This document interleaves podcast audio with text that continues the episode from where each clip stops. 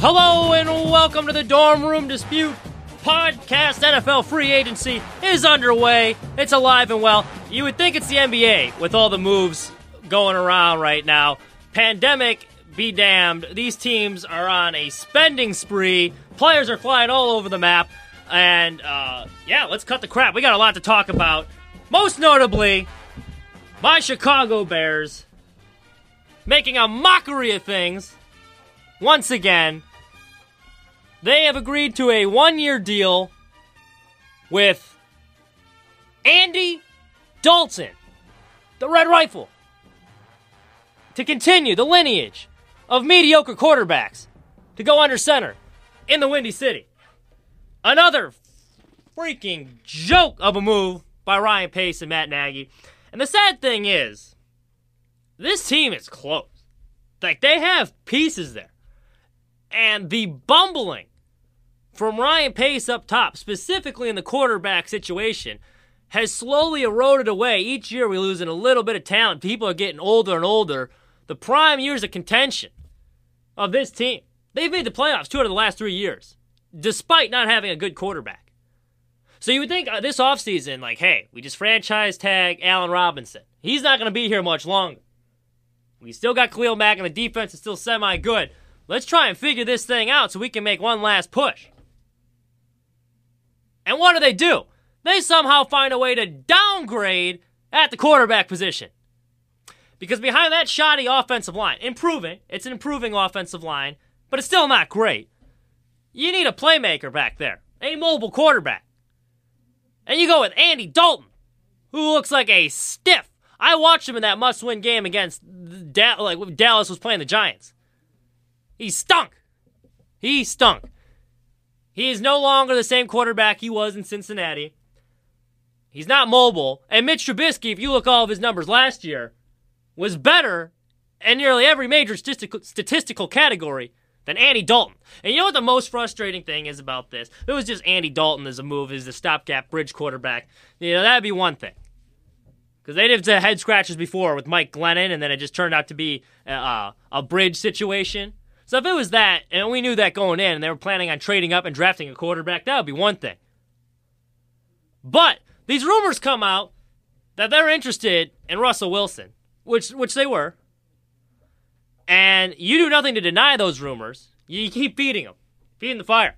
You're getting people's hopes up. And now, mind, I came out on this show and I, I said, like, I don't think he's coming to Seattle, but there's a chance. The door is open. And you settle with Andy Dalton?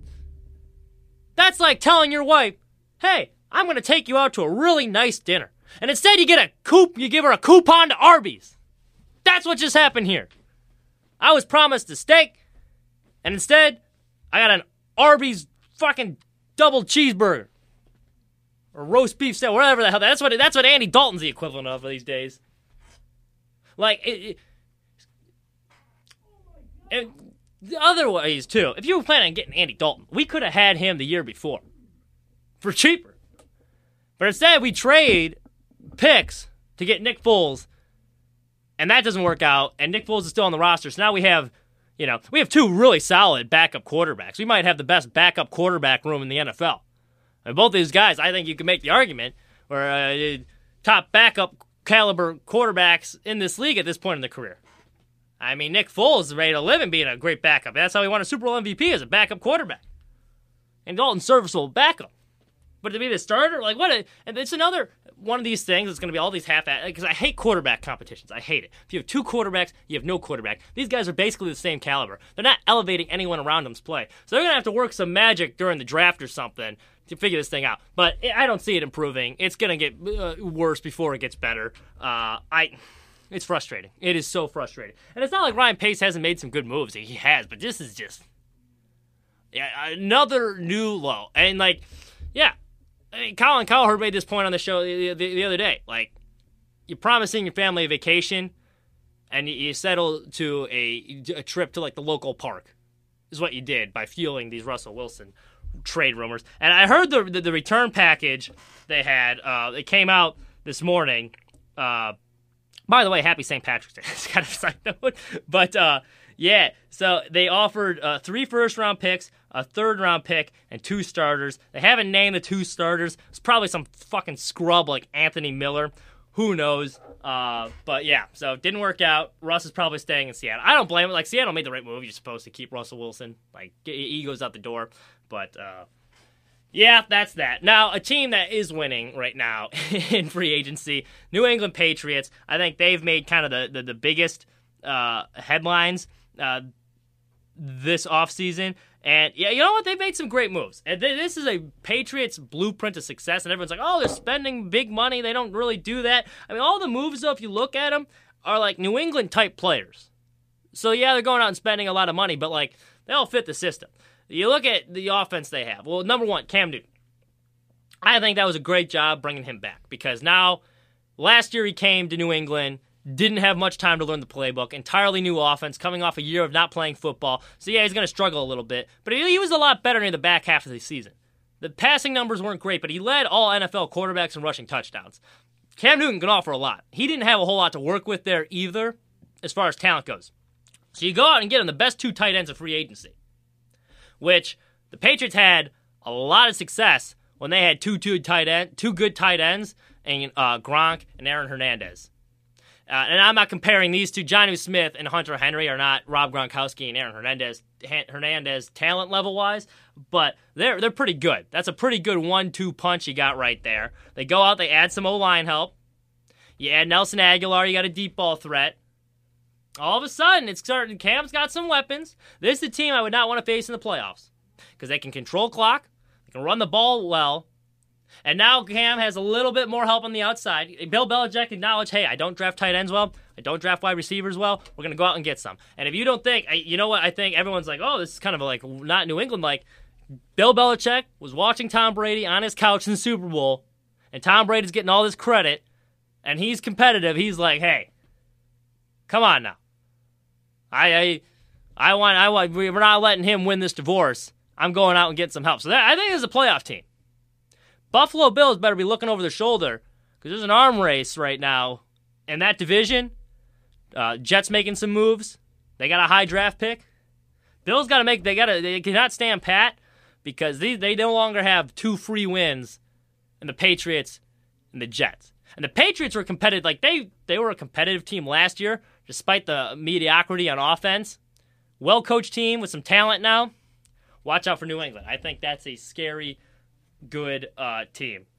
I mean, going around the, the, rest of the league, a couple other interesting uh, moves. Uh, Ryan Fitzpatrick goes to uh, the Washington football team after they released Alex Smith. And I will say this: at least Andy Dalton's not Alex Smith. I would that would have been a disaster. He pro- Alex Smith probably would have died if he was behind that O line.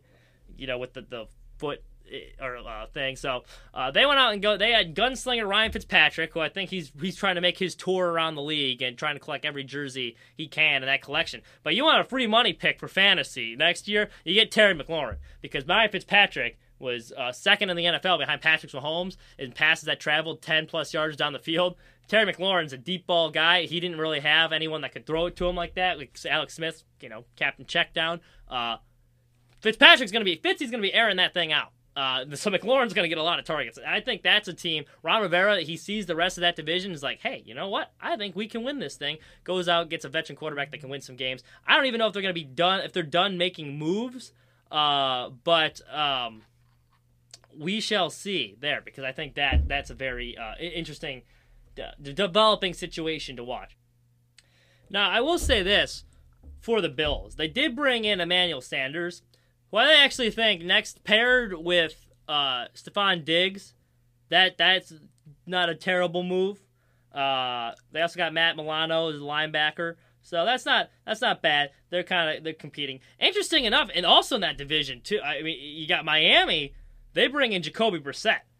So I'm curious to see whether Jacoby Brissett, if that's a uh, quarterback competition down in Miami, or they're just going to use him as a backup. Jacoby's obviously very talented, so we'll see what happens there. Uh, th- that's an interesting division to me. I think those those teams have made a lot of noise, uh, and I, I, I really like some of the moves they they've made too. Another savvy move just came out today.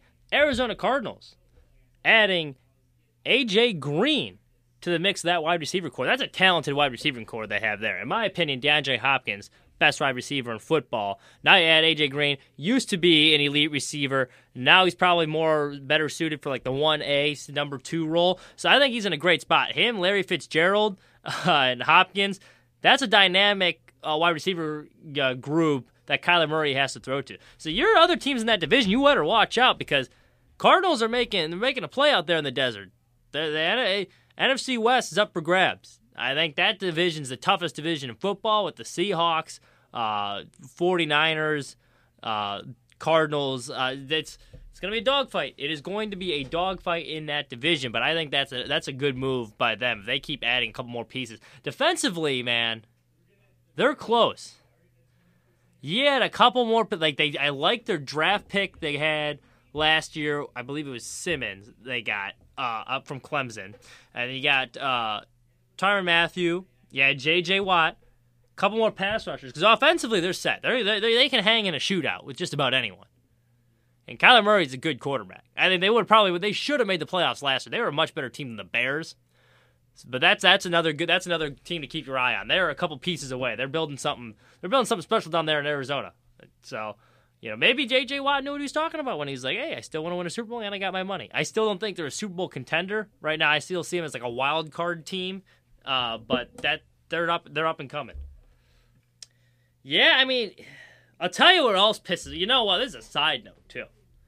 Optically, with the Bears, the first two moves they made this offseason was re-signing the punter and the kicker, and they can't get the quarterback. oh well, you know we gotta get we gotta get the kicker. I, it's just a bad look. I and I, I, was a fan of bringing back Cairo Santos and Pat O'Donnell. I'm not complaining about those moves, but those are the first two moves you make. That's the first thing on your checklist. Nagy and Pace are probably sitting there right now, patting each other on the back. The big old cigar. Like, I think we did. I think we did a good job.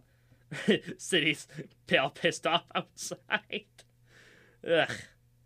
Jeez. Yeah. I mean, I'm just, I'm going through the NFL here. J- Jameis Winston going back to New Orleans. Uh, Patrick Cushman's going to be on it a little bit. We'll uh, definitely we'll bring that up with them. Actually, my big winners, I think, right now are the Tampa Bay Buccaneers. They're just they've they've bringing the band back together. It's already a great great roster, so I really like what they are doing. Um, it's interesting. Our old pal Mitch Trubisky, 49ers, thinking of adding him. So that could be another interesting move. But you know, there's so many moves going around. You know, almost too many to track. You know, I here something caught my attention. We'll switch to NBA land here. Last night, I was watching the Pelicans and Trailblazers game with great interest. I was really, really rooting for the Pelicans. Uh, you can deduct the reasons why, but yeah, I was really, I, I had, I, I, was, I was pulling for the Pelicans. They had a double-digit lead in the second half of, of that game, and you want to watch a masterclass in how to blow a lead? That was it. That was pathetic. And I've complained in the past about player movement, but you can understand why Anthony Davis wanted out. Uh, just on that game last night was a perfect snapshot of what a bad organization looks like and how they blew that lead against Portland. They have a chance to seal it. They are up by three points with, I believe, 17 seconds or something like that left in the game. There's not much time. It is well under a minute. They inbound the ball and they get it to Brandon Ingram, who's supposedly one of the better free throw shooters. He got the ball in his hands. They foul him. He heads to the line. They are up by three points. All he needs to do is make one of the two free throws. And he misses that first one, and you knew damn well that second one was not going in. You could not get a pen up his ass with a pickaxe. He, he was tight. You could tell. It was uh it, it we looked nervous. Bricks the second one. All of a sudden the door is ajar. They foul uh Damian Lillard. That he t- ends up so they're out they, they're down they're down or they foul yeah they foul Lillard he goes to the line he makes both of his free throws because you know he's clutch uh so now they're down by one now once again if you inbound, inbound the ball they get fouled all you got to do you make two free throws and the best they can do is tie barring something stupid so you force a shot at least he can send it to OT here, or like eh, if if you make two, that's worst case scenario. It goes to overtime. They inbound it, and the guy cannot catch the pass, and it goes out of bounds Trailblazers ball, and at that point, you know the game's over. One point, game time. Of course, he comes in, and not only does he make, it's not like he made some like great shot or anything. These idiots foul him behind the three point line. He makes all three of his free throws. That's all they wrote. Zion Williamson actually had a good look with 1.2 seconds left. Lonzo too, but like that whole game, just a build up of incompetence there and poor defense, letting them go on a 13-0 run in the fourth quarter to let them back in that game was like, yeah, you know what? I will never criticize Anthony Davis again for wanting to leave this team. Zion Williamson, get the hell out of there. Like that's bad. That was terrible. There's no there's no use. I can understand why LeBron James wanted to ship all those bums out of LA. He's like, yeah, yeah, yeah. Brandon Ingram, he ain't doing it for me. Lonzo Ball, see ya. Pack your bags. We'll not blame him for that at all. He knows what he, LeBron knows what he's talking about. He might have a future in this GM thing. Speaking of which, he actually just bought a part of the. He's part owner now of the Boston Red Sox. Little surprising to me. Boston's kind of a racist city. Bron's known for his player empowerment and uh, activism, and uh, you know, you know, not the most that little odd fit, but hey, good for LeBron. Uh, you know, that's a big brand there. Maybe maybe can turn that city, turn it around. Uh, but yeah, so Pelicans, man, what a joke that's a terrible team. Yeah, I, the team I really enjoy watching on a nightly basis is the Charlotte Hornets, and I Lamelo Ball is growing on me. Uh, the Ball family I've never been a huge fan of. I think they're a little overly dramatic.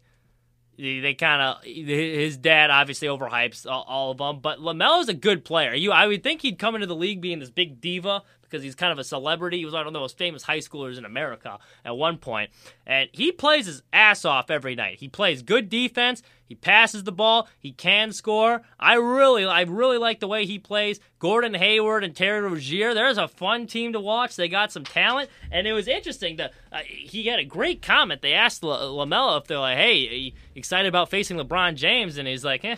No, not really. It's just another game. I'm gonna approach it the same way. Great answer. I, I kid is growing on me. That's a good team. Uh, another team. You know what? I was doing my NBA tier uh, rankings uh, last week, and I'm gonna read. I'm gonna read, or two weeks ago, excuse me. I'm gonna redo the tiers because there's a team that I re- has entered the tier that I really like. That I think actually has a shot this year.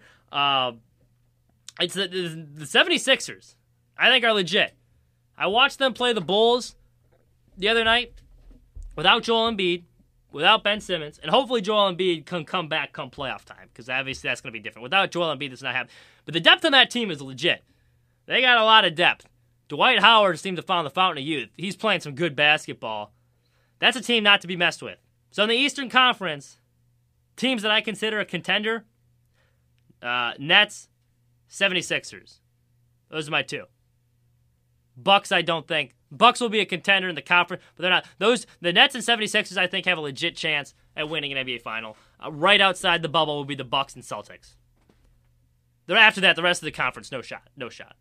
But legit contenders, I think. The Nets by far and away, they're going to the finals, and then I got the Sixers, uh, the right, right there with them. They're in the bubble, just outside the bubble. Bucks, Celtics.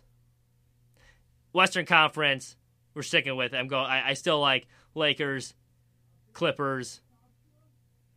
Uh, yeah, that's about it. I think Lakers and Clippers are the two two teams to beat. I, I don't buy the Jazz. I, they just I don't know. They don't impress me enough. They're they're good. Don't impress me enough. I still think it's the Lakers thing to lose. So if we will do two from each conference, those are those are the two I really like. And you know the ball movement stuff's nice. They Jazz play great defense and all. We'll see how well it translates to the, when the, the, games start counting and people start trying on a nightly basis uh, in the playoffs. So that's my thought on that. Joining us now, our token Irish co-host uh, Patrick Cushman, in honor of St. Patrick's Day. Uh, welcome aboard. Um, let's get right into it. I mean, we, there's a lot to talk about in free agency. I mean, we were talking last week about how we thought the market might be a little bit uh, slow. Uh, it really hasn't played out that way. No, it hasn't. Um, and um, you know, you've seen a lot of these teams with a lot of cap space, like the Patriots, Jets, and I mean the Patriots. They've spent more in the last two days than they spent in the last six off seasons combined. I think I saw either that or they're like five million short of it. But nonetheless, they have gone on spending sprees. Team I'm surprised that hasn't made a lot of signings is the Colts. I think they're happy with their roster. That's why they're standing pat. But we have seen a lot of these teams with a lot of cap space go after a lot of these players, and so I'm a little surprised that it was a fast and furious first couple days. So, based off of what you've seen today, you know, or I guess the past past couple days, uh, who stands out as the uh, winners and losers for you so far in free agency? We'll go. Who's impressed you the most? Who do you think has improved? Uh, I guess the, the, most up to this point. Um, I have to say the New York Jets. Um, really, dark horse. Adding, yeah, um, and you know they haven't made the splashiest moves. And uh, you know what? You could say the Patriots do. I mean, the Patriots do um, do right now have made a lot of moves. They struggled at tight end last year. Um, Cam Newton, who a lot of people criticize his signing, but he does really well when he was in Carolina and had uh, really good years. He had a great tight end in Greg Olsen. Um, they have a great O line. They have a strong running game. They added that tight end, um, so they can be considered a winner. Um, but I will have to say uh, the New York Jets too are a winner, and I am a little biased because I do have a soft spot for um, uh, for Sam Darnold and the Jets. But I think signing Corey Davis was a really good signing for them. Um, they need someone who's a deep threat. Um, and then they signed on the defensive side Carl Lawson. I really think they gave him a little too much money. Um, and then linebacker Jarrad Davis as well. Um, and he's a really young linebacker. I think he's going to really help. So I think the Jets, I think they're going to be a little better than last year. I still think they're a year or two away from being legit contenders. But I think that they had a really good free agency period. Yeah, I love the Davis move for the Jets. And, uh, he, you know, Corey Davis, obviously, I'm a little biased here too because he, he's from our neck of the word, uh, woods. He went to high school at Wheaton Warrenville uh, South. He, he's from uh, Wheaton DuPage area. Uh, so I, I, really liked him a lot as a playmaker. I think that's kind of a tough blow for the Titans because they had a kind of a sneaky good one-two punch with him and uh, AJ Brown. But now if you're the Jets, you're set up pretty good where you can go into this draft. And I think if I was them, and we talked about this last week uh, too, but you, you, draft that tight end out of Florida with your first overall pick, who a lot of people, or Kyle Pitts, who a lot of people are saying is the best player in this draft. You pair him with some weapons, and uh, you know you rebuild the O line a little bit uh, with some of your uh, other picks you have that's going to be a formidable team, and it's kind of an arms race right now in the AFC East. And if I'm honestly, if I'm the Buffalo Bills, I'm getting a little nervous because you got the Jets and the Patriots stocking up behind me. That's not going to be. That's no longer the two free wins like it was uh, the, this past season. So I, I thought that was. I, I, agree with you. The Jets were very much improved. Uh, my, you know, I the team that I, I really think has done well for themselves has been the Tampa Bay Buccaneers. I think they're my big big winners up to this point. You just won the Super Bowl, so obviously you have a great team. And Tom Brady pointed this out early in the offseason. He's like, hey, we just kind of hit our stride near the back half of the season. We're only going to be better next year. Now, you had a lot of guys that you needed to bring back, and so far they're bringing the band back together. Uh, they re signed Shaq Barrett. Uh, they got Lavonte David back. They worked out a deal with Chris Godwin. Uh, I heard they're in talks with Ndamukong Suh now, too. So they're trying to re, you know, run this thing back. That's a team that had a lot of weapons, uh, and they're bringing them all back on both sides of the ball. So that I think that, and they even restructured Tom Brady. They extended Tom Brady, too. So uh, he's going to be playing for another couple more years. So I thought they've done a really good job uh, this far. Yeah, I agree with that. Um, and that was a problem for them because they did have a lot of uh, pending free agents coming into this market. We didn't know what a guy like Shaq Barrett was um, able to get. We didn't know if Gronk was going to be back. Um, there are all these questions, but it seems like they got their um, quarterback. Uh, I don't think they're going to be able to sign um, Antonio Brown, even if they even if uh, they want to. Um, but still, they got a lot of key pieces back, and they got them at a price that they could afford them, and they're looking to run this thing back for a second season. Now, uh, for the Packers, you guys, I believe you re-signed um, Aaron Jones, which I think is a great deal for both sides. Because Aaron Jones, obviously, you know, he wanted to get he wanted to get paid, but he was in a great situation in Green Bay, and I think Aaron Rodgers has to be uh, is a huge sigh of relief for him to get one of his running backs. Were you happy with the deal, or do you guys think you overpaid? Um, you know, and it's tough with running backs because everyone knows running backs have a limited age. Um, and you never know when they're going to turn that corner. Aaron Jones has been one of the best uh, running backs um, the last two years. You know, he's a top 10. Maybe you could maybe make the argument for top five, but he's a top 10 back nonetheless. and he was going to go in this free agent period looking for a lot of money. Personally, I did not think the Packers were going to be able to afford him. I, me and my um, dad, we talked about it. His friends, my friends, we all had come to the conclusion that he was as good as gone. Um, and so I was shocked when I saw it. Um, of course, that meant that Corey Linsley, um, the center of the Packers, who I really think is one of the best offensive linemen out there. Um, but Aaron Jones, four years, forty-eight million. Um, but um, a lot of it isn't guaranteed uh, near the end of the deal, so they could probably cut him after two years, which I think is what usually happens and what I think they're going to do.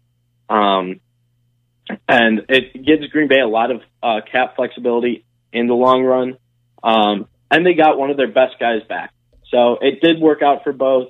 Um, Aaron Jones will get his money. The Packers got their guy, and I'm really looking forward to a one-year, uh, a one-two punch with AJ Dillon um, as a power back, and then Aaron Jones as more of a speed back. So in New Orleans, the quarterback situation has been the big story this week. Uh, Drew Brees finally retired. Uh, and I, I, think you can make the argument that no quarterback has ever done more for an organization than Drew Brees has done for the Saints and just that whole that whole city in, in general. Uh, I think he's easily top ten quarterback of all time. Uh, so I guess a two parter here. Uh, what do you think Drew Brees is in your mind? What is Drew Brees' legacy? How how do you view him? And uh, we'll go. Second part there. They brought back Jameis. They brought back Taysom Hill. Who do you have winning that starter battle? Because Sean Payton said there's probably going to be a quarterback competition. Well, for the word to describe him, I'm going to use um, some holiday lingo for today. He is a patron saint um, for that organization. Pun was intended. Today is my patron saint day, so I had to use it in something in some way, and I did. Um, so he is a patron saint. You know, you know, from you know, I mean, New Orleans was like a Detroit. You know, in the 90s, early 2000s, throughout their entire history. They were awful. Um, they were called the Aints. They never really won, even though they had um, Archie Manning way back when. But, you know, they were horrible. You know, paper bags on the face kind of organization. Um, Drew Brees, Sean Payton, um, that whole organization were able to rally around Drew as kind of like the ringleader as the quarterback and um, bring this um, franchise a Super Bowl and um, playoff success um, and make them a relevant and fun organization to watch throughout the years. So um, he's definitely the best player in Saints history. Um, not even close um, on that front. Um, but it was what he. It wasn't him as a player as what he stood for, which most um, resonates with me, and that he stood for the revitalization, or actually the vitalization and the bring back to life of an organization. Now, um, with their current quarterback situation, you're paying um, Taysom Hill. I think he signed a four-year. I think it was forty-eight million dollars uh, restructuring. Um, that's a lot for a backup quarterback. Um, but um, and then you have Taste, and then you have um, Jameis Winston, who has shown that he can be successful, but has also shown that um, he has his pitfalls as well. So um, it will be interesting to see. I, am just kidding uh, on that contract. It was four years, 140 million, um, but a lot of it isn't guaranteed. Um, I think Jameis Winston's a better quarterback. We've seen what Taysom yeah. Hill can do on the field, and we've sh- been shown what he can't do when throwing the football. So I think Jameis Winston has the upper hand. Um, he's a true quarterback. He's got a good arm, and a year under his belt with this system, I think really would help, or really helped him and I think he's going to be a lot better coming in um, to the preseason this year. Yeah, I don't know how you could like you. We've seen Taysom Hill as a quarterback, and I love Taysom Hill. I like. I remember a couple months ago, I kind of half jokingly, half not, made the argument that Taysom Hill is probably the he might be the best football player in the NFL just because he can do it all. So I, I understand them wanting to bring him back just because he's so valuable. He can catch passes, a great third. Like you need a third and short. He comes in and the Wildcat can run for it. He can throw, so there's a threat there. He blocks punts. He does it all. So that's a valuable piece. I can understand bringing him back. But I feel like it's no contest. Jameis Winston's a better quarterback. And even though he turns the ball over, I would think a year behind Drew Brees might help him. He might have been able to pick up some stuff. Sean Payton's an excellent offensive coach. Uh, and his numbers were like, even with all the turnovers, he is electric. Like, there's a lot of talent in that right arm of his. Uh, it's just reducing the turnover. So I think that would be a clear cut uh, favorite uh, to win the, the job there. And to add on that too, um, you know, Jameis was in a system in Tampa Bay. There was constant turnover. Um, he had a head coach every two years, new offensive coordinators, not a very stable organization. Um, and now he has that. Um, like you said, he was able to sit behind Drew Brees. He has Sean Payton, who's one of the best offensive coaches in the league, um, being able to coach him. So I think he's going to be able to. Maybe this could be a career revitalization for him. Now, I want to get this out of the way. Um, and I, I, spent plenty of time before you hopped on uh, complaining about this. But uh, the Bears picked up in the most bear move possible, Andy Dalton. Um, as a Packers fan, I guess, how do you see them finishing? Where do you think they stack up in this division? Because I would assume uh, they're not striking any fear in, into you guys now with the red rifle under center. Uh, do you think so? Uh, what what did you think of the move, and how do you think the Bears stack up in this division now? Well, with all the talk of Russell Wilson um, and Deshaun Watson wanting to be traded and Bears being linked um, to both, and more so Russell Wilson, um, um, I think Andy Dalton is capable of winning games, um, and I think he would be considered one of the better backups. But he's in the bottom half of starters in this league. Um, and with a team like the Bears, you kind of need a playmaker at quarterback, and Andy Dalton really isn't that. You need someone with that's dynamic. Andy Dalton's, you know, just a run of the mill, you know, kind of guy. Um, so where do they stack up with the division? I, I, I think they're the third best team in the division. I really do. I think Minnesota's just a bit above them. Um, I think Minnesota showed flashes last year of what they could be. Obviously, had a rough start to the season, but they did show flashes of what um, they could be this season. So I think they're going to be, you know, a ten and six. And I just don't see the Bears. I mean, I I don't think they're going to be awful, but they're just going to be mired in mediocrity. I think seven and nine, eight and eight kind of season again. Yeah, it, the most disappointing thing about that is the fact that they've made the playoffs two out of the three last two of the last three seasons. There's some talent there and it is just rotting away with some of these bonehead. Like they're just wasting seasons. They're just wasting prime seasons. of Allen Robinson, Khalil Mack, all these guys, and one by one, like guys are starting to leave. It's just, uh, it's a mess. Kind of a waste. All right, final question for you before I let you go. Out of the guys remain, do you have any predictions for the remainder of free agency? Any guys you're looking at that you you think, hey, this is a good player out there. I think he may or may not go to this team. Uh, bold predictions for the remainder of free agency. That haven't um, gone yet? Yeah. This could be draft too, I guess. Rest of the offseason. If you have one, there's a guy that stands out like, hey, I think he's going to go here, or a, a, team you think is uh, going to make a move relatively soon. If you had to, if you had um, to pick. Kenny Kenny Golladay at wide receiver. Um, played with the Lions the last two years. Um, he was a later round draft pick from NIU. Um, really, really kind of a uh, a good story behind it. You know, go to a smaller school, get drafted late, and then become an elite free agent at such a young age. Um, where he will go, I don't. I'm hoping. I just don't think the Packers will be able to give him the money, but I really do want the Packers to possibly add someone. Um, I thought because I when I initially uh, when we came into free agency, I thought it was going to be a slow market. And I thought the Packers might be able to get a wide receiver for cheap. Curtis Samuel also out there. Um, and so there's still a lot of good players. Juju Smith Schuster at wide receiver, there's still a lot. Will Fuller, um, Sammy Watkins, T.Y. Hilton. So I'm thinking that i'm thinking that although the market as a whole has been pretty fast and furious, this wide receiver market has proven to be a little bit slower. Um, but I think the Packers make a splash. I think they restructure a contract or two, and I think they sign a wide receiver. Yeah, you get a Kenny Golladay next to uh, Aaron Jones and Davante Adams. Watch out. That would That would not be fun. And they don't even need the creme de la creme. I mean, I would be fine with you know an old T.Y. Hilton. I kind of wanted Nelson Agholor because he's a good deep threat. Yeah.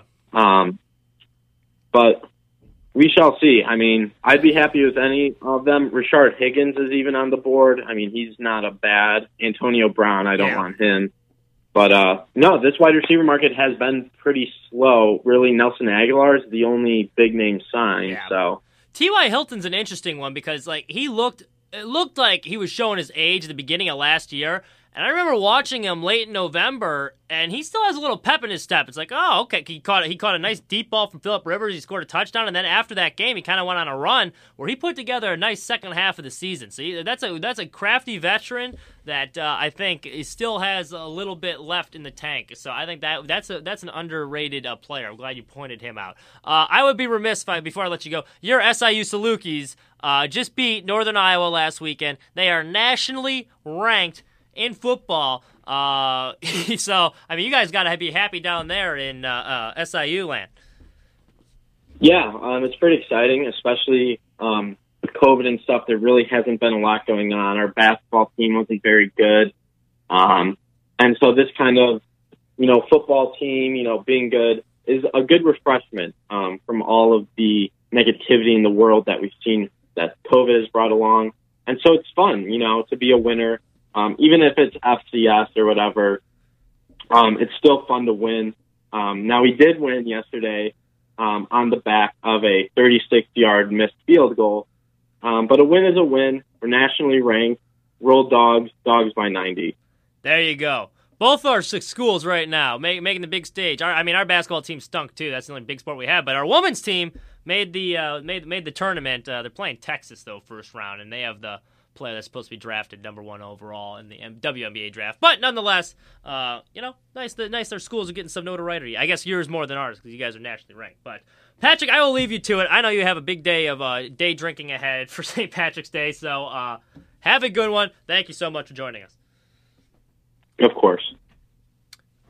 We got time. We got to do a couple quick ad reads here. Uh, today's episode is brought to you by Primetime Sports Talk, your top source for all major sports content, including uh, daily fantasy sports, fantasy advice, and great gambling tips. Be sure to head to primetimesportstalk.com to check out their in depth analysis, exclusive articles, fascinating interviews, and explore the rest of their amazing podcast family. Again, primetimesportstalk.com, your go to spot for sports content. We have recently recently just been added uh, to Primetime Sports, so maybe you're listening to them based off of what we posted in there. Uh, you definitely should. Great site. Make sure you check them out. We are happy to be aboard on there, especially when football season gets off and we can uh, start uh, winning with, with some more free money uh, with the gambling advice. But yeah, great site. MJ uh, Hurley, who who runs uh, the, their, uh, social media page there, he has a, his own podcast on there as well. Does a great job with that, so make sure you check them out. Also, for those of you listening on the Unhinged Sports Network right now, we have a little bit later this week, Friday, on um, depending on when you're listening. Hopefully, it's before Friday. Uh, we are doing Dortmund Dispute. We're doing a color cast of the Bulls Nuggets game on Friday. Uh, pull up the time here for you, but that should be a good one. And it is a tournament. So Colorcast is one of the apps we've partnered with at Unhinged. It is great. You can listen to a bunch of broadcasts on there uh, from guys like us. Um, so they have a tournament of broadcasts. We've been doing a couple games for them. Uh, you know, we've done, we've we've had some decent success on there. Uh, so we have a they they put us in a March Madness style bracket based on listeners. So we're doing the Denver broadcast Friday, eight o'clock p.m. If you can tune in, that would be great. You'd be supporting us. You'd be supporting the network. We're going to see how far we can ride this thing. It'll be a great look for Unhinged. Make sure you check out all of their, their content too on there. But yeah, so support us. And I believe another podcast on the far end of the bench, uh, who's also on Unhinged, they're on the opposite side of the bracket of us. So the goal is to have us two meet uh, in, in the final. So make sure you go check out their broadcast too. I'm sure you can check their social media for it. Uh, finally, the last two uh, ad reads here. Uh, we got, as always, our old friends from Fanatics. So you want to get a new Andy Dalton Bears jersey uh, or a Mitch Trubisky because you already miss Mitch. Uh, you can go Fanatics right now. You use the link in our description on Twitter. We have a uh, link tree. Click the link tree. One of those will say Fanatics.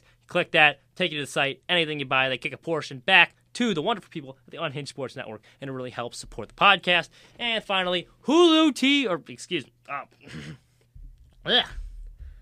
um, Fubo TV, Hulu T, Hulu TV. I've been watching a lot of Hulu in the mornings. Here, I usually go to the gym at like 6:30 and go watch Seinfeld on Hulu. So Hulu, Freudian slip there. But Fubo TV, they also probably have Seinfeld on there too. Uh, check them out. You can get a free 14 day trial if you click the link in our description on Twitter at Dormer Dispute, and you can go watch the content. Fubo TV is nice too, because I know for spring training especially, I've been trying to watch some spring training baseball, and the game yesterday wasn't being broadcast. It's like, well, how am I going to write an article about Carlos Rodon and Reynaldo Lopez in the fifth starter battle?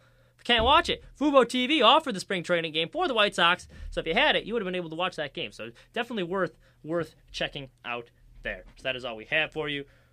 All right, let's talk a little college hoops here. Uh, March Madness is upon us. It's about to begin.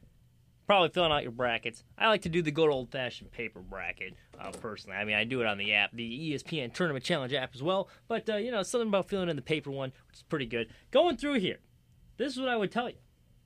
Number one, and I, I'm a homer here, obviously going to Bradley. Respect the Valley. Do not be surprised if Loyola upsets Illinois. This is my almost upset of the week. We all know what Loyola did last time they were in the tournament. Number 11 seed, went to the Final Four. But this is a very good team. Uh, I don't ha- I have Illinois, so my Final Four, I'll go to my Final Four first really quickly. Uh, I got uh, Gonzaga, Alabama, Baylor, Illinois. And it's tough because it's basically chalk. Uh, which I, you don't like to do in a March Madness thing, but who, who the hell knows at this point? But if, if there's going to be an upset that's going to ruin brackets, Second round, keep an eye on Loyola versus Illinois. Loyola Chicago, a great defensive team. The def- teams that are very good defensively usually do well come tournament time, and Cameron Krutwig out of there, best player in the Missouri Valley Conference, is a beast. So respect Valley. I think they can slow down this high powered Illinois offense. Illinois had some close calls in the past. They nearly lost to Nebraska, for God's sake. Uh, you know, obviously very impressed. They, they, I have them in the Final Four. They're a good team, but do not be surprised. Number eight Loyola knocks them off. Also Drake, they're gonna beat Wichita State in the play-in game. So Valley is going to win at least two tournament games here. That the Missouri Valley. Valley runs deep. That's my predictions there. Uh, as far as like the rest of the bracket goes, Gonzaga I have winning. I'd also be very cautious about picking them, though. I am not very confident in my Gonzaga pick because they usually play a bunch of cream puffs in that conference. Now everyone's telling me the Jay Bilas, uh, Dick Vitale, they're the best team. This is the best Gonzaga team they've had probably in history. Uh, so this is a this is an excellent roster, obviously, but they tend to get tight in these big games. In the past, they've been number one seeds as well. Uh, so if they get knocked out early, would not surprise me. I like Oklahoma more than most too.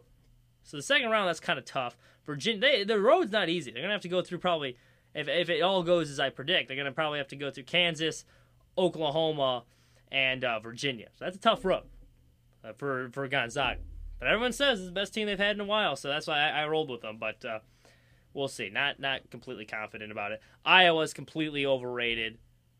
Uh, I think Luka Garza's okay. The rest of that team, you know, I, I think they're an overrated roster. The other one I advise against from the little research I have done is that a lot of people the trendy pick is Georgetown uh, over uh, Buffalo, um, and I I've I do not think that has happened. I have I've been told that, or excuse me, not the Buffalo, Colorado, Georgetown over Colorado. Colorado is probably going to win that one. I think Georgetown's a little bit overhyped.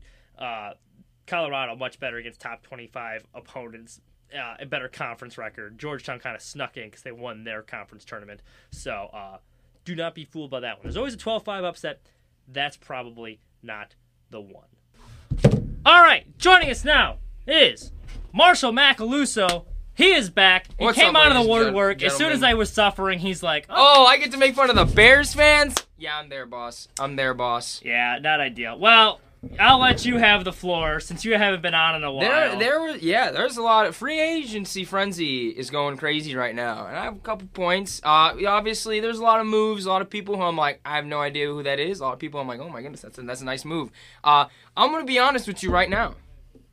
The Patriots, they made a lot of moves. This was my most because they, they, you know, you know, the Patriots had a down year, and Belichick's like, all right, my ex just won a Super Bowl. I gotta do my absolute best to one up him. And like, I know it's not that simple. He's a smart guy, obviously, but I'm not gonna lie. I'm not a huge fan of the moves. I feel like there's a lot of players out there that like you you don't want to give them these like premier contracts because you often see like uh, a lot of guys who like have a really good season and then they get top tier money and doesn't always work out. I mean, you got Robert Quinn on the Bears, It's kind of like that type move. Sorry, I, it's a, it's a little Bear slam fest Yeah, tonight. yeah, Um, Just pour salt in the wound. yeah, exactly. Um, but yeah, no, I, I just thought I just that was a little interesting. I know everyone's like, oh my goodness, but like a Nelson, Nelson Agholor is like a huge um in like uh, example of that, I guess you could say, just because I think now Nelson Agholor is a good example of a guy who was just like he was in a bad situation in Philadelphia. I do believe that's true. He wasn't there when it was like really bad.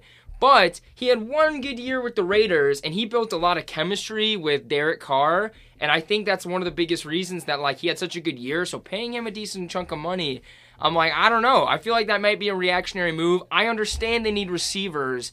Um, but uh, yeah, but hey, you know what? The two tight ends, I will say, um, is that with Cam Newton, they like to use a lot of 11 personnel with tight ends, and so I think that's a good uh, good pickup. Hunter Henry's a good player. We just haven't seen him in a while because the torn ACL. Um, Well, my I, my Yeah, whole thing yeah. was the last time the Patriots. I mean, Patriots with two good tight ends. We've seen it work before, Mm-hmm. and obviously Jonnu Smith and Hunter Henry are no Aaron Hernandez and Gronk. But I think it fits the system, and uh, Nelson Agholor is a great deep ball target, and Cam doesn't push the ball downfield all that much. But like I, I think he's getting some more weapons, and Yeah. I think it could work. And they're Yeah. smart, and he doesn't. Belichick knows he doesn't draft tight ends well. He knows he doesn't draft receivers well, so he went out in free agency and got some. So I was Yeah. fine with that. I actually thought the big winners were the Buccaneers because just they brought the whole band. Yeah, back that is together. true, that is true. Uh, and I think so far we have been the big losers to this point. Yeah. I mean, that was. yeah, you, can get, you give your two pace and Let all, me, uh, and I, you guys heard me rant about this earlier, but like the fit is terrible.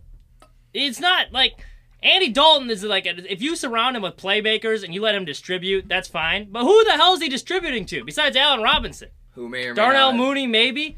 Anthony But, like, Miller's going to get traded. It's a horribly constructed offensive lineup. It's it is a I don't know. I think you downgraded from last season. No, I It makes no damn sense. Yeah, I agree. And like Andy Dalton last year was one of those guys who like it's like his stats weren't very good. He had some flashes, but like even when he's at his like peak, He's it's a like, great backup in this league. Yeah, but a very I mean? below average starter, like you- bottom tier and starter. you yeah, and you throw him into the Cowboys offense, which was already pretty good. I mean, they have Amari Cooper, they have um uh, 88, Zeke, uh, the rookie CeeDee Lamb. CeeDee Lamb, Gallup. Uh, yeah, they, they they have some weapons. They already have a pretty good offensive line, uh, pretty good scheme. It was just their defense that was like horrible. Uh, and you threw him in there, and he's like, he's all right, he's fine, I guess. Um, but yeah, no, I agree. And it's like it this literally this literally just goes back and like it, it's so unfortunate because it's like we're beating a dead horse but like the trajectory of the bears chicago bears franchise was altered ex- exponentially for the worse when they drafted mitchell trubisky. Because i was looking and because the patriots who we just talked about are on pace right now because free agency literally has not even started yet and they've already made big time money moves. And they're on pace to be potentially in the top five of most money spent in an offseason. I believe number three of that was the Chicago Bears in 2018, the season before the double doink. So that's where it's like, Good afternoon. uh, that's where it's like, uh, you know, if, uh, as Mitchell's uh, class cuts in. Um, yeah, I apologize. I'm on a Zoom technically. I thought I was muted. I hope they can't hear us right now. Uh, um, How's everybody doing? oh fuck me. Hold up. How the fuck are we gonna? Yeah, that's fine. Okay, That's fine. we good. Um, Alright. um, but uh, but yeah, no, it, it, it it's like the the the Bears like they had it because they had they had it going so well. You had that rookie contract quarterback who's not costing you a lot of money. You have you build a ton of great pieces around him, and then the rookie contract quarterback was just very very bad. And now here we are, and it's like I said this in previous podcasts. Is like the window of contention is over. It's done. They they need to they need if, if they don't draft a quarterback this draft, I think that they will be that that it, they need to draft a quarterback and they need to draft smartly. I think if they go like a Mac Jones route or something like that. But then again, it's like, do you, do you want to uh, do you want to trade up to get a guy who might not be like the real deal in the NFL? I just think that like there's so much uh, going on, and it just goes to show like their last ditch effort was like this supposedly icy relationship with Russell Wilson and the Seahawks, and they threw a bunch of first round picks at the Seahawks, and the Seahawks said, "Absolutely not. We're not going to trade Russell Wilson, one of the great, one of the better quarterbacks of this past decade." Um, but yeah, it's just like coming, it's just coming to a close, and like I think, I think if if the Bears go out there and just put together like a five win season and just don't do anything and they have no prospect for the future, Ryan Pace should be gone. He should have been Well, gone already, Yeah, but like and he's gonna get the coach fired here because Matt Nagy, I think, hasn't really had anything to work with. But like, he thinks these Bears fans are stupid. Like, we're Yeah. not some hillbillies out in Denver where we'll be happy with any Oh. old quarterback. like, you go, you, Mike Glennon, and then, well, I mean, here's the big portion, like here, because obviously he hasn't gotten the quarterback situation right in a while. But like the optics of letting the Russell Wilson rumor, Russell Wilson rumors, like run rapid. They didn't do anything to we'll go deny. ahead and, and get started here. Um, I finished grade. Sorry about that. Um, that's gonna be a problem later. I just exited. anyway, they, they let the Russell Wilson rumors run rapid, and then you, you settle for Andy Dalton like two Yeah. days later. So like, what the? And you expect Bears fans to be happy about that? Like, it's not gonna end well. This No, thing I is gonna be a disaster this season. You're right. They ruined their contention window. Like, It's this, over. It's the- over, These yeah. talented players are wasting. They are. It's rotting away.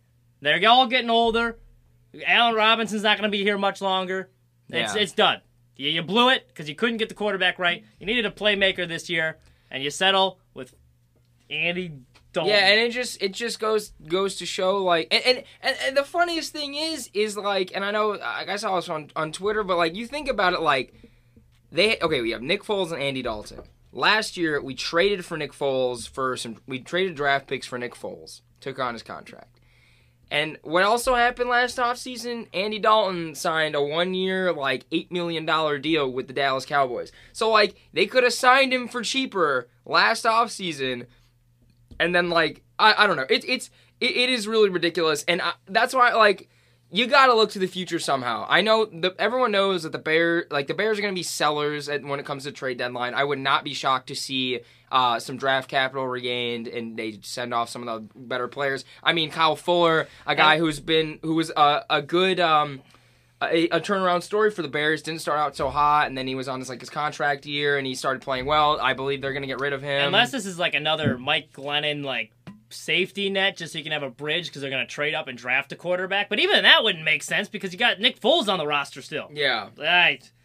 That's going to be another joke of a quarterback battle. Yeah, Because at least really will. Trubisky, he could win games and he could run around and he was mobile. Was he a good quarterback? No. But he was mobile, so you can win games with them uh, with this shoddy offense. yeah. Where Danny Dalton is like, I don't. It's, uh, Yeah. I'm done. No, No, you, I'm I- about to state. You know what? Enough about our sorrows. Unless you had something you wanted to add there. Let's go. State of the Broncos. Haven't talked about them at all this podcast. How you how you feeling about Denver right now? You know, I'm not gonna lie, Mitch. I'm a little cautiously optimistic. I think we got a Ronald Darby's a corner, good cornerback. We picked up Von Miller's option, re-signed Shelby Harris. Um, Justin Simmons' long-term deal going to get done. Uh, we are not uh, stuck in the draft at a single position. Uh, they can use the nu- the number nine pick to trade. They can use it to trade up for a quarterback, or they can trade back for next year. Um, Deshaun Watson reportedly prefers Denver and San Francisco. Uh, I would not be surprised if he wound up in Carolina. They're showing interest in Mitch too. The 49ers. Interesting. Mr. Trubisky? Yeah.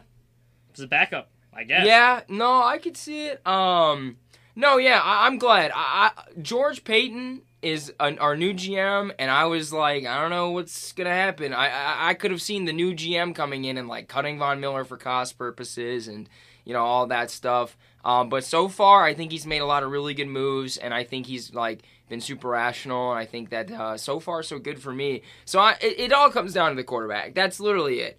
Uh, I believe what I think they're gonna do is they're gonna try their hardest to trade for Deshaun Watson. And if that doesn't work, they're gonna run it back with Drew Lock and trade back from the number nine pick um, because like the Bears and other teams are in play for a quarterback. Uh, So I mean, I wouldn't I wouldn't be surprised if there's potential like you know the Bears get the number nine pick and we get your guys first round pick next year or something like that. Um, but uh, kind of like kind of a little bit like what the Miami Dolphins did, and they were just you know obviously they got Tua, but they got that number three pick from the Texans. Um, so I would be fine with that. Um, but yeah, no, it's gonna be interesting.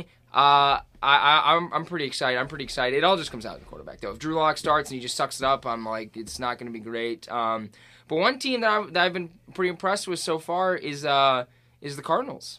Yeah, Cardinals. you know what? I talked about them earlier. I agree. I think the Yeah. green move was solid. You you might need to add another piece on the defense. but They're slowly building because they drafted that Simmons. They got Mathieu, who's pretty good. You add J.J. Watt. Yeah. You add maybe one more pass rusher, another couple pieces there. That could be a decent Yeah, team. yeah, yeah. and I think that Kyler Murray can only go up. Uh, they can get. I, I I see them drafting like a second round running back, something like that, who can just fit in the hole. Um, and uh, yeah, no, it's been really interesting to see um, running backs though. So I think honestly, the worst move of the offseason, the Packers and Aaron Jones. Really? I thought that was the worst move of the offseason so far. I think that, eh, well, they drafted this A.J. Dillon kid, who, who seemed in his limited role last year, um, who seemed to be fine. Uh, they have a good offensive line, and like I've said before, we've seen Raheem Mostert scored six touchdowns in a playoff game just because he had a really good offensive line, really good scheme, and they just use him right. Uh, and I think, uh, you know, I think the Packers should have just like kept AJ Dillon and maybe like uh, just drafted a guy in like second or third round. Um, we've seen this before. Like we've literally seen this before with Todd Gurley. Todd Gurley looked like a world beater out there, and spoiler alert: playing running back in the NFL does not do very good things to your knees. And over time, you're just not going to be the same running back. And they sign him to this big deal, and then they just cut him later on, and he signed like a seven million dollar contract with the Falcons. Uh, you know what I mean? Like it's just run, running That's back. a good point. Running backs, think about that. yeah, running backs are not like a sustainable sustainable investment in the NFL. You literally draft a dude, and then within four years, when his contract is up, you could probably draft someone in the second or third round who will do just fine. David Robinson, no one ever heard of him. He ran for a thousand yards last year on Jet on the Jacksonville Jaguars as an undrafted rookie. Like you can find people to like fit in a system. I mean, David Montgomery, what was he a third rounder? Third round. third rounder. He's a fine running back. You put a good, good offensive line and you use him correctly, you, you you'll it'll be fine. I think the Packers like they have needs elsewhere that they should have filled. I mean, look, they they should have gone. I, I they should have been in the market for a corner. We saw what happened against the. Um, you had Jaire Alexander, great cornerback, number two guy, burnt toast for sixty minutes. I mean, they should they should have used that money, got a cornerback, uh, and then I mean, I think they, they could have just ran AJ Dillon with RB one. I think that would have been fine. I, I was I was shocked to see that. I was honestly shocked. My thought, pro- and you know what? You bring up an interesting point. My feeling was Aaron Rodgers probably breathing a sigh of relief. He got one of his weapons back, a guy that can catch passes out of the back. well, that is that And that is for what Aaron he can catch Jones, passes, if you want to win a. Super Bowl, he's in a good scheme that's made him successful. So just, if it ain't broke, don't fix it. But I mean, uh, that's uh, it makes sense though because he he gets. Uh, yeah, no, I that that's a good point. I didn't even think about the Ty Gurley thing because Yeah. paying running backs, I'm always hesitant because I agree. I you never Yeah. like when the Bears moved off to Jordan Howard, I was disappointed, and then yeah, like and Jordan like, Howard turned out to he? be Yeah, what is he doing he exactly? got cut from the Eagles, he Exactly. bounced. I think he got cut from the Dolphins too. To be completely honest, He's Yeah, useless out there right now. Yeah, and I mean, like that goes to show with like Philip Lindsay, like we're he's probably not going to be on the Denver Broncos next year. And this is this is not to say that like Aaron Jones will not perform like or do well or anything like that. I mean, obviously the Packers have a really good offensive scheme, and that is the one thing. The Christian McCaffreys of the world. They can catch passes out of the backfield. That's a dynamic thing that not a lot of running backs can do. I mean, Christian McCaffrey and Alvin Kamara are two examples of guys who, like, obviously they're top tier running backs, um, but they fit an offensive scheme w- way better than like, I dare I say, a Derrick Henry. You know what I mean? Right. Um, I mean, dude, w- you with the, the the Browns offensive line, like you could throw a lot of different running backs back there, and they will do just fine. I mean, if you get offensive line is where you want to be uh, spending that money, uh, and then your running game will will fall uh, fall in place. But yeah, I thought that was I thought that was a dumb. I was a little surprised to see that. I was a little surprised to see that. But uh, I will say though, like as a franchise, uh, because this kind of goes back to the Von Miller thing I was talking about. Um, and so this could be a, a part of why the Packers a lot of our teams have si- re-signed guys. Is like there are going to be times where like Von Miller coming off a year-long injury, we're giving him 18 million dollars, and people are like, "Oh, that's so expensive for just one year." It's like, well, if you're constantly cutting dudes for cost expense purposes, especially like your locker room leaders, because I have no idea how Aaron Jones acts in the locker room. He could be like one of the Yeah. pillars of the offense, and if you're just gonna be like, um, yeah, you cost too much. See you later. That's not a good message for your locker room, and that's not a good message for your uh, for future free agents who are like, you know, I want to be appreciated on a franchise. I want to be be there for life, stuff like that. I mean, it kind of like this is not apples apples, but it's kind of like Jon Lester and the Cubs. Yes, yeah, Yeah. I agree. All right, really quickly before we let you go. So far, give me one winner of this offseason to this point. Obviously, there's still a lot more to go, and the, your, your loser so far. If you had to pick two teams, Okay. Um, the winner of the offseason, you know, I'm gonna go up. The the team that that won, um, I think is the Cardinals, and I the I think Cam Newton is the winner of the offseason.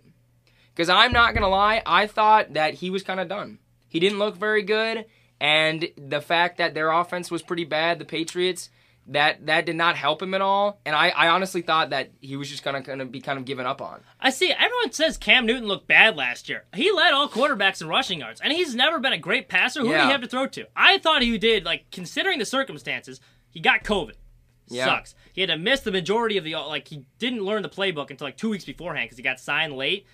All things considered, I thought he did a hell of a job learning the new Yeah, offense, no, second year I- in the I system. agree. So I think he is a big winner this offseason. Yeah, and but like, I- I don't think he's bad at all. I, I would, I nice would not have been. year. I would not have. I was partially would not going to be surprised if they the Patriots just kind of like didn't re-sign him. Uh, but they did, and then they said, and then they're investing in, they're building around him. Um, so yeah, I think that was a winner. The loser, it, it's just Bears fans. It's Bears fans. Yeah. That is the loser of the offseason. It's just like it's brutal. Like I, I, like the Broncos have not had found a quarterback for like five years, but you guys haven't found a quarterback for like the since the beginning of time. Uh, you know what I mean? It's like it, it's brutal, and like Ryan Pace, like the fact that he goes out here and like has these press conferences where it's like all this like BS positivity and stuff like that, and then like he, he, they just go out and sign Andy Dalton. It's like really, man, and it's true. Like you guys aren't dumb. You guys have been looking for a quarterback for eons, and like. You had this like crack pipe you could smoke for Russell Wilson, but like, and that got you excited for like a couple weeks. but then true. in reality, get a little excited. Exactly. But in reality, it's like, nah, you're gonna stick with Andy Dalton. And. I knew too. Like I was saying, like there's no like Seattle's not going to trade him. But Yeah. there was hope, and hope's a dangerous thing. Hope is a dangerous thing. Um, but yeah, no, it's uh, it's definitely the Bears fans. That's a that's a tough look. Well, with that, we apologize for the shortened uh, session with you, Marsh. We're gonna But have to get you back on. Hopefully, some breaking news comes out within Yeah. the next couple weeks. Sean Watson, pop out of the baby. Sean Watson headed to Colorado. The, sh- the Sean liked Watson to Jerry Jeudy's Instagram post today. So uh, That means something. That means something. That means it's getting frosty. hope is a dangerous it's thing. getting though. frosty in Houston. Oh the my relationship store. Yeah, exactly. Uh, all right, that's all we have for you. Thank you so much for listening. Uh, have a wonderful rest of your week.